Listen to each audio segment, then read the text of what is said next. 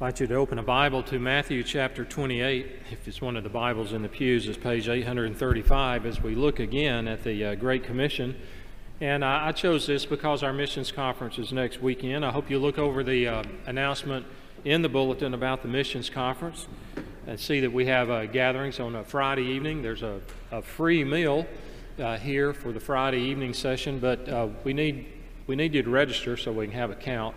You can register through the app or online, uh, and it gives you all the information for Saturday morning and uh, what's happening Saturday evening, and then uh, for Sunday. Next Sunday, all the Sunday schools, the adult Sunday schools, will gather together in the fellowship hall uh, where we hear the missionaries. So I hope that you'll take advantage of this next Friday night through Sunday morning. Matthew 28 Jesus has been raised from the grave uh, for over 40 days. He has uh, appeared to a variety of people in a variety of settings, hundreds of people, maybe a couple of thousand total. And now we see that he and the 11 disciples proceed to Galilee. And beginning in verse 16 of Matthew 28, it says, Now the 11 disciples went to Galilee to the mountain to which Jesus had directed them. And when they saw him, they worshiped him, but some doubted. And Jesus came and said to them, All authority in heaven and on earth has been given to me.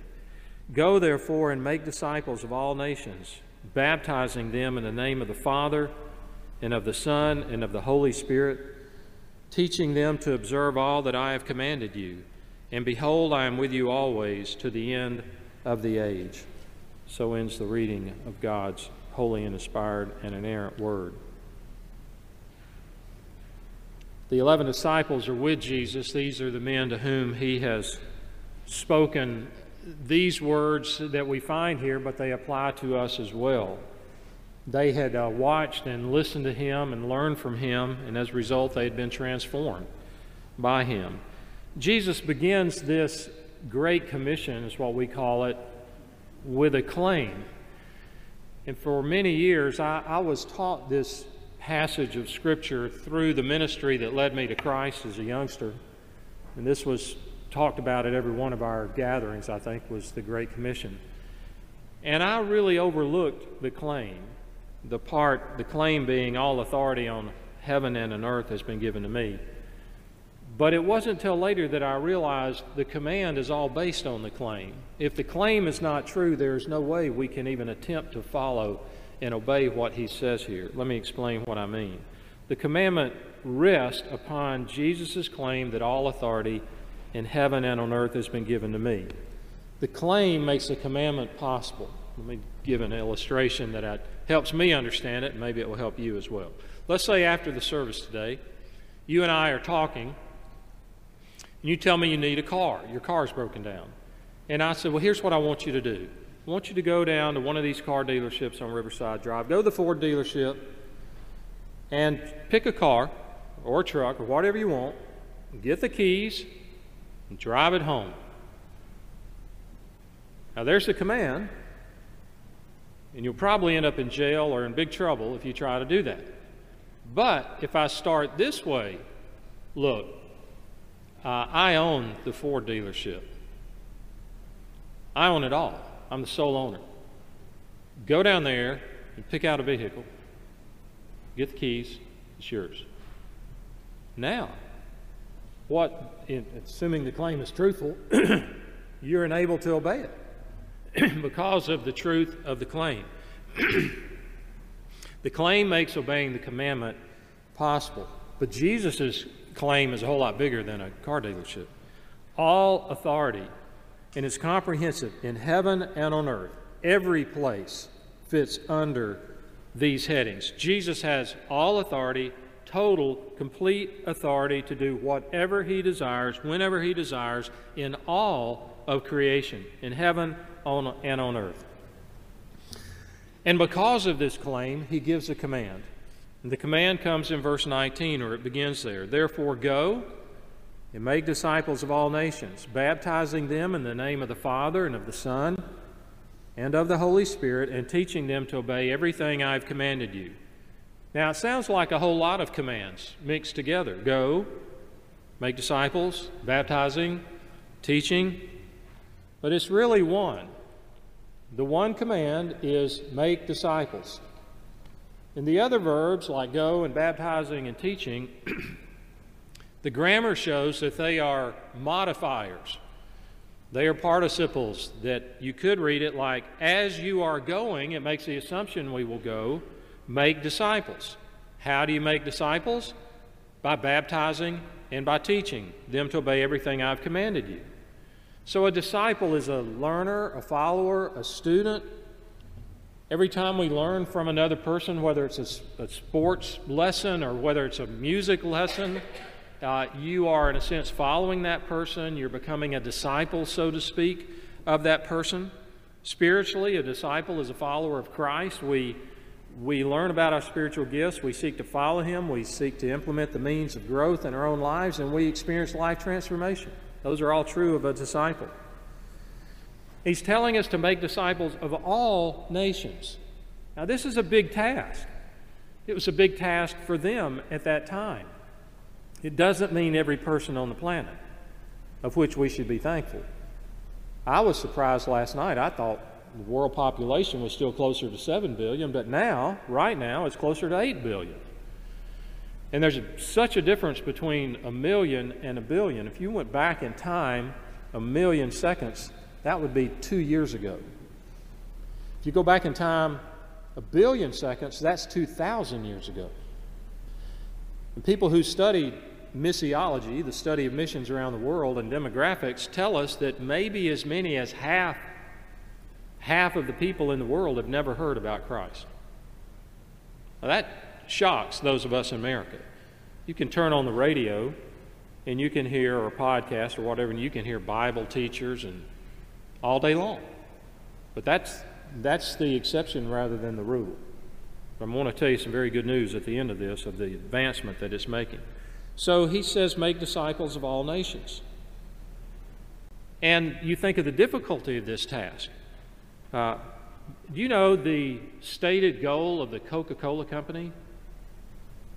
It is this a Coke in the hand of every person on the planet. A Coke in the hand of every person on the planet. Now imagine trying to carry that out. It's simple, it's clear, not much to debate there, but think how difficult logistically, politically, financially, all very difficult. So we have these difficulties in obeying this great commission that Christ gave. But I think it will help as we understand what he means by nations. Christianity is a missionary faith. He assumes we're going. Go, therefore, as you are going, is a way we could understand it. Now, I want to give you some categories that may surprise some of you, but I hope it will help with the understanding. And this is in stark contrast to the categories about skin color that have been so explosive the past two to three years in public debate. When we turn to the Bible and you see how people are categorized, it's never according to skin color. The Bible says there's one race, not many. It's the human race. So there's an umbrella, there's an umbrella of, of, the, of what we would call all people, and that's humanity. The Bible uses that, or mankind, humankind, however you want to say it. Then the group beneath, or the grouping, the subgroup beneath that, is nations slash peoples. The Bible uses that term. Uh, what's a nation? A nation is a geographic group of those who share common socio political identity, and it's defined by ancestry, language, land, and government. That's a nation. Then you come down from that, from humanity to nation or slash peoples, and you come to tribes. Those involve kinship, where people are related. Then you go to a subcategory of that, and it's families or clans. It's a smaller kinship. And then finally, we get to a term where we would use family. The New Testament rarely uses the term family. You know what it uses? Household. Because it was rare for someone to live just, say, marriage and children. It would have been extended family. And it might be other. It might include servants. It might include the foreigner who, who comes into the household. So we have these groups all humanity, nations, tribes, families or clans, and then the lowest is households. What is the word Jesus is using here? Nations. He's using that second category a group bound together with language and ancestry and land and government. Now, let me give you an example of what I'm talking about. This is very important. And I think it's very exciting when you, when you seek to understand what the Great Commission is dealing with. It is not that Jesus was saying, take this message to every geographical nation, as though once a missionary reaches the United States, and someone believes, then the Great Commission is fulfilled in the United States. That's not what he's talking about. He's not talking about geographical boundaries, he's talking about people groups. Now, there's an app or a website you can go to, and each day it will give you a different unreached people to pray for. Yesterday, on Unreached of the Day, that's the name of it, Unreached of the Day, was the Yazidis. Now, I first became aware of the Yazidis back about eight years ago. If you remember, when ISIS went into Iraq and into Syria, one of the groups they were trying to murder, all of them, were the Yazidis. And many fled the country, they ran for their lives. And I remember seeing video, and you would have seen it too, of some of our helicopters rescuing people, the Yazidis, and getting them out of there. Now, literally saved their lives. Now, where have they settled? Coming out of Iraq and out of Syria. They've settled in Germany. There are 51,000 Yazidis in Germany. Now, they have a common language. They speak Northern Kurdish. And their religion is, is not, it's kind of a blend. There's some drawn from Islam, some from other religions, a little bit of uh, Judaism, uh, hardly any Christianity, it, it, so it's a mixture. So for centuries, they've been persecuted by other Muslim groups. So they speak their own language, they have a common ancestry, and now they have located in Germany. They found refuge there. They're refugees. And the prayer for the day is to reach this group. So, as far as the Great Commission concern, is concerned, the Yazidis in Germany have not yet the Great Commission has not been fulfilled as far as pertaining to the Yazidis in Germany. Are you getting the picture for those that aren't familiar with this kind of terminology? It's people groups. So, what will it take? Well, I'm going to come back to that. I'm going to come back in just a moment. So, we aim to make disciples in every nation. And Jesus is assuming here kind of three calls, three calls of going. First, there'll be a call to cross cultural missions. Now, back to the Yazidis someone, some Christians probably already have and are, will have to cross a cultural boundary to go, or a cultural obstacle, to minister and reach and fulfill the Great Commission with the Yazidis. Now, they're very hostile right now toward anyone trying to convert them to anything else. They feel it's unfaithfulness to their own group, which is not unusual. But inroads right now are being made primarily through works of mercy and compassion of people trying to help them with food and water and shelter and so forth, and they're becoming more receptive. That is an example of cross cultural missions. They will not be reached if you and I go about our regular daily business. If we just say, Well, I'm going to live my Christian life right here, and all Christians do that, then that is an example of a people group that will not be reached because they're cut off, in a sense, from others. So the first call is to cross cultural missions, a second call is to church missions things we can do as a church that we can't do individually. Church planting in Middle Georgia. Church planting in other parts of the world. I don't know how many churches we've planted through the years, First Presbyterian has. Uh, I've never figured it out. It's all over the country, it's all over the world in, in many places, it's all over Macon at, at different times. But those are, that's a call for church missions. The last is a call to personal missions. Well, let me back up church missions. I was asked by a man from Korea a few years ago uh, who lived here for a little while. He said, Why aren't there more Asians in First Presbyterian Church? I said, Well, that's a good question. I don't really have the answer. But I do know this. Usually, a church reflects the demographics of what's around it. And I don't see many Asians around it. Not that many. And usually, and I'm not, they're in restaurants and they own restaurants. But if you want to buy Asian food, uh, really good, where do you go? You go to Atlanta. Uh, there was a Korean market here, but it's closing now. I said, There's a Chinese congregation that meets at the Baptist Church in Byron. I think their services are in English.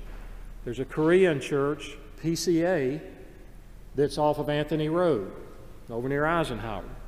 I said, I tried to contact the pastor for lunch, but my understanding is there's no English. He doesn't speak English. So I think if I were to go back to him and keeping this principle of people groups, the way to reach Asians, unless they're trying to be completely assimilated into American culture like us, it won't be the way we reach this. It will need to take on a different identity, not to water down the gospel, but it will take a different approach than reaching people that live in my neighborhood off of Zebulon Road. The call to personal missions. So, cross cultural missions, church missions, and personal missions, where we identify, identify our own circles of influence, sharing the claims of Christ with people we come across. I, I, was, I was trained as a young Christian that personal evangelism is the normal Christian life. I'm so grateful for that. And I still try to engage people in conversation as situations come up during the day, wherever I am. And I try to look for open doors. And it's not because I'm a preacher or I'm paid to do this. Remember the old saying? Pastors are paid to be good, the rest, everyone else are, is good for nothing. but I, uh, I have an in as a pastor because it's very common, especially with men, to say, What do you do? Sometimes I'd rather say you don't want to know, but in a lot of cases I say, Well, I'm a pastor. Where? Down at First Presbyterian Church. And you'll always get this. Where's that? So it's across from the Grand Opera House. Yeah, I think I've seen that. Everybody thinks people know where their church is, and they don't. if they don't go there normally. But I have the, and I typically ask, do you have a church home? I don't say, are you a member of a church? Because in the South, most people's name is on some roll of a church, but that doesn't mean anything. I'm trying to ask, are you engaged? Are you involved with a local church? So that gives me a little bit of an inroad. Sometimes there's more conversation, sometimes there's none, and it ends right there. But at least I had the opportunity to identify with Christ and open the door if the person wants to talk about it. So you and I, that we should pray. And you say, well, I, every time I try to talk to somebody about Christ, it just doesn't come out the way I want, or I, I don't feel, I don't have any confidence in that area, or just, you know, I'm afraid they're going to ask me something I don't know. Those are common fears. But it's a great area just to, to walk by faith uh, with that. So trying to build rapport, looking for those opportunities, praying each morning. Billy Graham, I love what he said about the present. He said, The evangelistic harvest is always urgent. The destiny of men and of nations is always being decided. Every generation is strategic.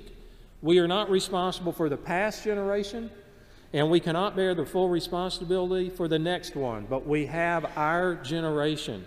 God will hold us responsible as to how well we fulfill our responsibilities to this age and take advantage of our opportunities. I love history. I try to mention history in the, in the sermons from time to time, but we don't live in the 1800s. We don't live in the 1950s. We are in 2022 and we have an obligation to this generation, to this time in history, not to 2100 or whatever the next will be, but right now, and that's what he was saying. So we teach also by baptizing, I mean, we make disciples by baptizing and teaching, but notice what he says you teach all I have commanded you. When there was so much unrest here in America, uh, 18 months ago, and, uh, uh, and so much was going on, and division in churches, and division on social media between Christians. And I, for the first time, I saw negative things posted saying, oh, you're only interested in the Great Commission, not in helping people. You're a Great Commission church. Y'all don't care about justice. And I thought, boy, that's a misunderstanding. What are we supposed to teach? Everything I've commanded you. It's not the minimum of truth to the maximum number of people, it's the maximum amount of truth to the maximum of people. So, where is it that we learn about loving my neighbor? It's learning about, as I learn all that Christ commanded. Where do I learn about helping the oppressed? It's from learning what Christ commanded. The more I learn what Christ commanded, the more engaged I'll be with the very things you're wanting to see. So there's no opposition here. There's no conflict between the Great Commission and being engaged with cultural change. It's just we've got to get people in the kingdom before they have the gospel of the kingdom. Now you look confused. I hope not. So that's the purpose, is to make disciples. And then look at his promise in verse 20 I will be with you. I will be with you. The one who has authority over all heaven and earth, he says, I will be with you. This is what Jeremiah 31 said I will be their God, and they shall be my people. How long does this promise last? Did he just mean those 11 disciples? No, it's us. It's, it's us today. Um, when we pray for laborers for the harvest, He's with us. When we try to have personal witness to others, He's with us. When we corporately as a church or cross cultural missions that we'll hear more about this next weekend, He is with us. How long? Till the end of the age. What is our identity in Christ? It's not only that we're sinners saved by grace. Uh, and it's not just that we're looking our, for God to make our lives better while we're here. He's given us a mission. Uh, our identity is tied to the fact that Jesus has given you and me as Christians a mission that all of us have been called to participate in. We're called out people to whom the King of Kings has arranged this mission. I want to read you some encouraging things before we come to the Lord's table. And, and this is from missionfrontiers.org. That, uh, that I used to get the paper journal. It's been around about 40 years now. It's all online. Missionfrontiers.org. If you don't write down anything else from this sermon, missionfrontiers.org. And you can learn more about unreached peoples there than, than about anywhere else. But I was reading an overview of the things that have happened over the past 10 years, or summary and some of the great things happening in parts of the world after. Uh, well, let me let me just read you. These are words from from uh, David Taylor. The result of all this research and mobilization has been nothing short of stellar. The last 40 years have seen more Muslims, Buddhists, and Hindus come to know Christ than in all previous centuries combined. Did you hear that? The last 40 years have seen more Muslims, Buddhists, and Hindus come to know Christ than in all previous centuries combined. Dozens of church planting movements have been initiated among the major unreached mega peoples. A mega people is those who have over a million in population. Where just two decades before, the ground had remained untilled for literally centuries. In other words, things are happening right now and have been for the past 10 years that were not happening at all for hundreds of years in, in parts of Asia. The first major breakthrough in the Muslim bloc came in South Asia, where at least half a million Muslim background believers have come to faith in Christ. Next door to South Asia, in Iran, Iran right now is where Christianity is growing the fastest, if you didn't know that. Uh, 40 years ago, it was South Korea, but today it's Iran. In Iran, a strong underground church movement continues to emerge with thousands of house fellowships multiplying throughout the country. Surveys in the country indicate that Christian satellite broadcasting in Farsi, which began in the year 2000, is being viewed by well over half of the population. Half of the population in Iraq can get Christian broadcasting in their own language. Equally impressive are the results of radio and satellite broadcasting throughout the Arab world. One ministry called Sat 7 has a regular audience of 8.5 million people. In the Buddhist world, two significant breakthroughs occurred among the Khmer and the Mongolians. In Cambodia, the church exploded from just a handful of believers 20 years ago to over 400,000 today. In Mongolia, the church grew from a few isolated believers to over 50,000 and 200 established fellowships in the same period. Let me close this last paragraph he mentions. In the last decade, missionary deployment among unreached peoples has increased at a rapid pace. effectively doubling the number of missionaries among the least reached. Doubling. In 1980, the ratio of missionaries to Muslims was one per million. One per million to Muslims. Now it's one per 100,000. Most of these missionaries are non Western, they're not from the U.S., many of which are from nearby or related peoples. Although much work remains to be done, the significance of an increasing number of believers among the world's non Christian peoples cannot be underestimated. What this means is that the cultural distance dividing unreached peoples from the gospel is shrinking and momentum is gaining. And listen to this last sentence in this, in this article. For the first time in history, the very possibility of reaching all peoples with the gospel in one generation is well within sight. Wouldn't it be wonderful? Wouldn't it be wonderful to say, I was part of the generation where God fulfilled the Great Commission, where every nation. Let's pray together. Father, thank you that we are here because somebody in the past took this commission seriously and they spake, spoke to us. It may have been a relative, may have been a, a parent, may have been a brother or sister, may have been a pastor or a youth director or someone like that, may have been a Christian teacher or coach. But we're grateful for that. We pray that you would rekindle in us an understanding of the mission you've given to us individually and as a church, and even use next weekend toward that end. In Christ's name, amen.